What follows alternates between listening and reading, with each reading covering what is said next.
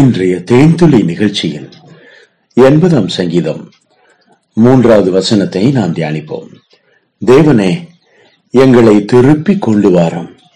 உமது முகத்தை பிரகாசிக்க பண்ணும். அப்பொழுது ரட்சிக்கப்படுவோம் அதே வேத வசனமானது இந்த வேத பகுதியில் மூன்று முறை வருகிறது. ஏழாவது வசனத்திலே திரும்பவுமாக அதையே அவர் சொல்லுகிறார்.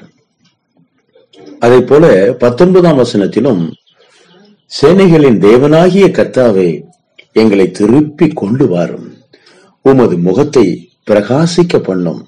அப்பொழுது ரசிக்கப்படுவோம் பிரியமானவர்களே இது மட்டுமல்லாமல் பதினான்காம் வசனத்திலே சேனைகளின் தேவனே திரும்பி வாரும்.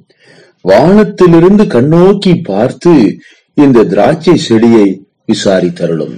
என்று ஆசாப் இந்த சங்கீதத்தை எழுதுகிறார். திருப்பி கொண்டு வரும் என்ற பதம் அங்கே தேவ ஜனங்களை பற்றி பேசுகிறது. பிரியமானவர்களே பலவிதமான உலகத்தின் போக்கிலே அப்படியே போய்கிட்டே இருக்கும்போது ஸ்பிரிச்சுவல் லைஃப் அப்படிங்கிற ஒரு காரியம் அப்படியே கொஞ்சம் தடம் புரண்டு அப்படியே உலகத்துக்குள்ள போயிடும். இது ஒரு நடைமுறை வாழ்க்கையை நான் சொல்லுகிறேன். கொஞ்சம் அப்படியே எல்லாமே காம்ப்ரமைஸ் பண்ணி இது பரவாயில்ல இது தப்பு இல்ல. இப்படியும் இருக்கலாம். யாருதான் இல்ல. யாருதான் செய்யல. எல்லாரும் அப்படிதான் இருக்காங்க. அவங்கள பாருங்க இவங்கள பாருங்க. நம்ம மட்டும் என்ன விதி வழக்கா? இதான் உலகம். இதான் உலகத்தின் நீதி. இப்படிதான் இந்த காலத்துல வாழணும். ஸ்பிரிச்சுவல் லைஃப்னா அது இப்படிதான் இருக்கு இப்படியும் இருக்கலாம். அதனால தப்பு இல்லை. இப்படியெல்லாம் பேசி தேவனை விட்டு பரிசுத்தத்தை விட்டு தேவனுடைய அன்பை விட்டு வார்த்தையை விட்டு வைராக்கியத்தை விட்டு வழி விலகி தடம் புரண்டு போக ஆரம்பிக்கிற அந்த சூழ்நிலையில் சங்கீதக்காரன் சொல்கிறார் எங்களை திருப்பி உம்மிடத்தில் கொண்டு வார். ஆமேன். ஓ தேவனே உடைய பரிசுத்தம் மறக்கப்படுகிறது. ஓ உண்மை மறக்கப்படுகிறது நீதி மறக்கப்படுகிறது. இந்த உலகம் பெரிதாய் தெரிகிறது. உலகத்தில் இருக்கிற காரியங்கள் மிக அற்புதமாக கண்களுக்கு தெரிகிறது. ஐயோ ஆண்டவரே எங்களை திருப்பி கொண்டு வாரும் நீர் மட்டுமே எங்களுடைய கண்களுக்கு முன்பாக பெரிதாய் இருக்க வேண்டும். உம்முடைய காரியங்கள் மட்டுமே எங்கள் வாழ்க்கையில் மிக முக்கியமானதாக இருக்க வேண்டும். முதல் இடத்தில் என் தேவனாகிய கர்த்தாவே நீர்தான் இருக்க வேண்டும். எங்களை திருப்பி உம்மிடத்தில் கொண்டு வாரும். எங்களை திருப்பி உம்முடைய சபை ஐக்கியத்திலே கொண்டு வாரும். எங்களை திருப்பி உம்முடைய அன்பிற்குள்ளாக வசனத்திற்குள்ளாக ஜீவ வாழ்க்கைக்குள்ளாக பக்தி வைராக்கியத்திற்குள்ளாக கொண்டு வாரும் கர்த்தாவே. இவருடைய ஜெப வாழ்க்கை துளிர் விடட்டும் ஆண்டவரே. இவருடைய பரிசுத்த ஜீவிதம் துளிர் விடட்டும் ஆண்டவரே. ஒரு மறுமலர்ச்சியை எங்கள் உள்ளத்திலே தாரும். ஒரு மனம் திரும்புதலை எங்களுடைய ஜீவிதத்திலே தாரும். என் தகப்பனே எங்களை திருப்பி உம்மிடத்திலே கொண்டு வாரும். இப்படித்தான் அவர் இங்கே ஜெபிக்கிறார். ஆம் பிரியமானவர்களே இது மேன்மையானது இது மிக அருமையானது. இதுதான் இன்றைய தேவை.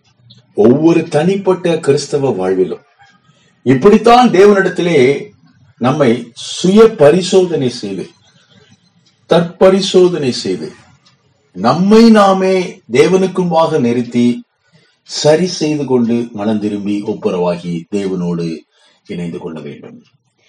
இது நம்முடைய வாழ்க்கையில் தோல்விகளை வேறறுக்கும்.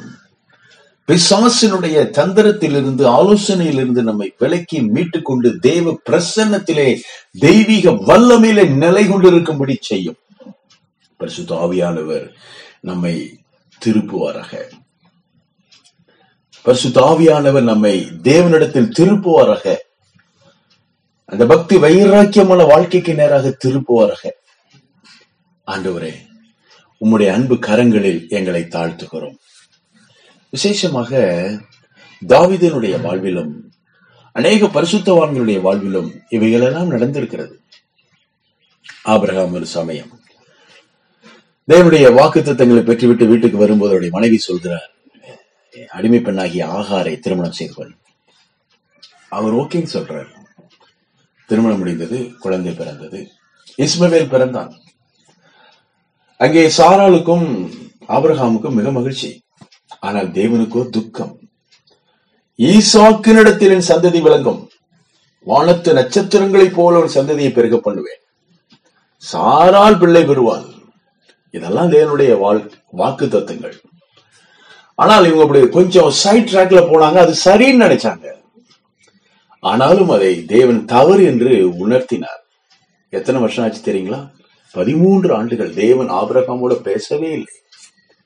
கிட்டத்தட்ட பதிமூன்று ஆண்டுகளுக்கு பிறகு இன்னும் சொல்ல போனால் பதினான்கு ஆண்டுகளுக்கு பிறகு குழந்தை உற்பவித்து பிறப்பதற்கு ஒரு பத்து மாதங்கள் அதற்கு பிறகு ஒரு பதிமூணு ஆண்டுகள் பதினாலு வருஷத்துக்கு பிறகு நீங்க ஆதியாகமம் பத்தொன்பதாம் அதிகாரத்துக்கு பாத்தீங்கன்னா ஆபிரகாம தேவன் கூப்பிடுவார். நான் சர்வ வல்லமை உள்ள தேவன் எல் ஷடாய் நீ எனக்கு முன்பாக கீழ்ப்படிந்து இருக்கணும் உத்தமனா இருக்கணும் உண்மையா இருக்கணும் என்று கர்த்தர் அவனோடு பேசும்போது அவன் முகங்குப்புற விழுந்து தன்னை ஒப்பு கொடுத்தான் இதுதான் திருப்பி கொண்டு வர்ற அனுபவம்.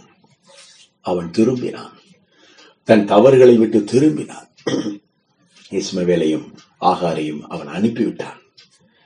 அதற்கு பிறகு தேவன் சாராளுக்கு அருமையான ஈசாக்கை கொடுத்து அவன் சந்ததியை தேவன் சொன்ன வண்ணமே ஆசீர்வதித்தார். அலேலுயா எப்பொழுது மனம் திரும்புதலும் திரும்பி வருதலும் ஒப்புரவாகுதலும் சமாதானமும் தேவனுடைய இருதயத்திற்கு ஏற்ற செயல்களும் நடக்கிறதோ அப்பொழுது தேவனுடைய ஆசீர்வாதங்கள் நம்முடைய சிரசின் மேல் தங்குகிறது. தேவன் தாமே நம்மை திருப்பி தேவனிடத்தில் கொண்டு வருவாராக. கத்துடைய ஆசீர்வாதங்கள் நம்முடைய சிரசின் மேல் தங்குவதாக. ஆண்டவரே சுவி நாமத்தினாலே மன தாழ்மையோடு ஜெபிக்கிறோம் பிதாவே. ஆமேன்.